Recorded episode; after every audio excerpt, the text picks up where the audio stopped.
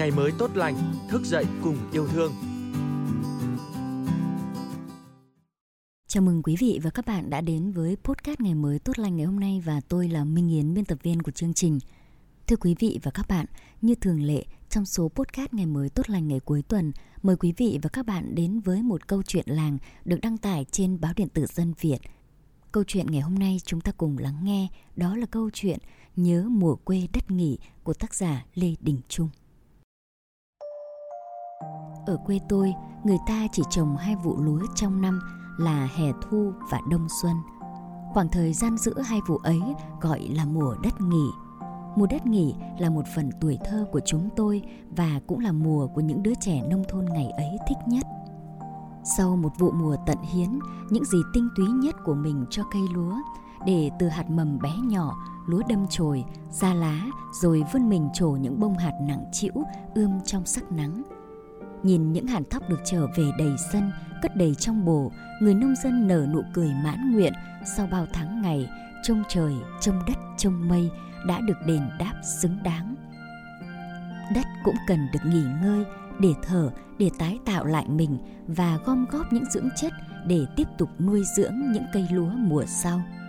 Mùa đất nghỉ trên cánh đồng rộng mênh mông chỉ còn trơ lại những gốc rạ nghiêng ngả trong sắc nâu trầm của đất. Thế nhưng, ngược lại với sắc màu mang vẻ u buồn và hoang hoài đó, mùa này trên cánh đồng luôn rộn rã bởi đủ thứ điều mê hoặc lũ con nít chúng tôi.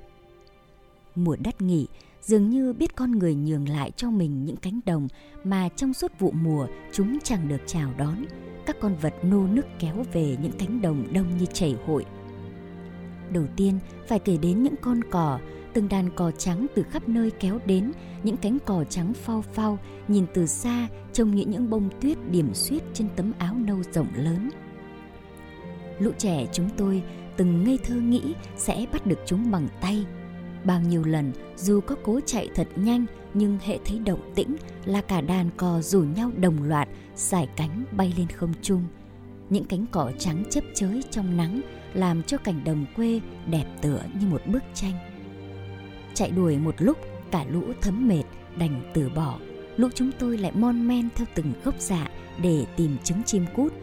Mùa này, chim cút thường quây dạ lại thành từng bụi để làm tổ đẻ trứng những cái tổ chim được ngụy trang rất khéo phải tinh mắt lắm mới nhìn thấy mất cả buổi chiều lội mỏi chân qua mấy vạt dạ lồm ngồm chúng tôi mới nhặt được đâu chừng chục quả trứng người lớn dặn không bao giờ được lấy hết trứng trong những cái tổ chim nên thường mỗi tổ chúng tôi chỉ nhặt một hoặc cùng lắm là hai quả trứng được cả đám đem lên bãi đất trống bọc bên ngoài một lớp đất ruộng rồi đốt rơm nướng trứng cút nhỏ tí, nướng có khi còn chưa kịp chín, cả đám đã tranh nhau lôi ra ăn.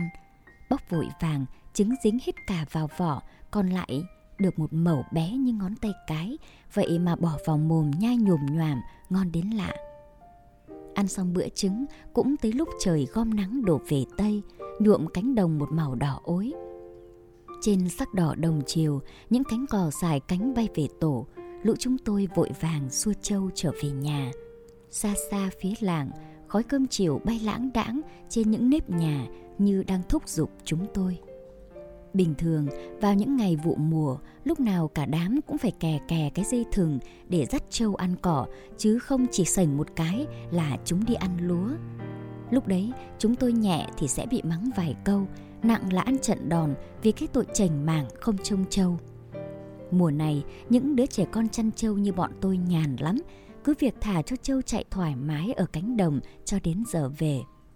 Con trâu tha hồ ăn một bụng no căng những cây lúa mọc lên từ những gốc dạ hay đám mạ non từ những hạt lúa rụng xuống còn sót lại sau mùa gặt mà chẳng ai cấm. Còn chúng tôi lại tụ với nhau để đi bắt cua.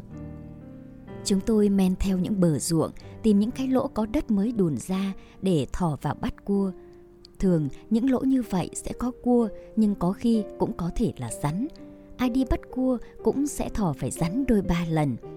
Mỗi lần thỏ tay vào lỗ mà thấy có vật gì đó trơn trơn là tôi vội rụt tay lại và hét toáng lên chạy cách xa mấy bước mới dám thỏ tay vào bắt cua tiếp. Tôi là đứa rất sợ rắn nhưng niềm vui bắt được cua mang về cho mẹ nấu canh nó lấn át cả nỗi sợ. Tổng kết một buổi, tay đứa nào đứa nấy đầy những vết cua cắp, xước ngang xước dọc, nhưng đứa nào cũng hồ hởi vì bắt được một túi cua đầy mang về. Trước khi về, chúng tôi còn tranh thủ hái một nắm rau bợ. Mùa này, rau bợ mọc đầy đồng xanh non mơn mởn. Rau bợ mà nấu với canh cua ăn với cả muối nữa thì cơm đưa vào phải vài bát. Khi đã chán với việc bắt cua, chúng tôi chuyển qua câu lươn. Câu lươn cần phải chờ lâu để lươn cắn mồi chứ không như bắt cua nên yêu cầu phải kiên nhẫn cao. Chưa kể, có khi đút mồi vào nhầm lỗ cua, đến khi gần hết mồi kéo ra mới biết đấy là nhầm lỗ. Vậy nên mấy đứa như tôi chỉ hào hứng được một lúc, đâu là chán bỏ đi chơi chỗ khác. Chọn chỗ đất dẻo, mấy đứa làm pháo đất để thi xem đứa nào nổ to hơn hoặc chia đội ném pháo đất vào nhau cười hỉ hả.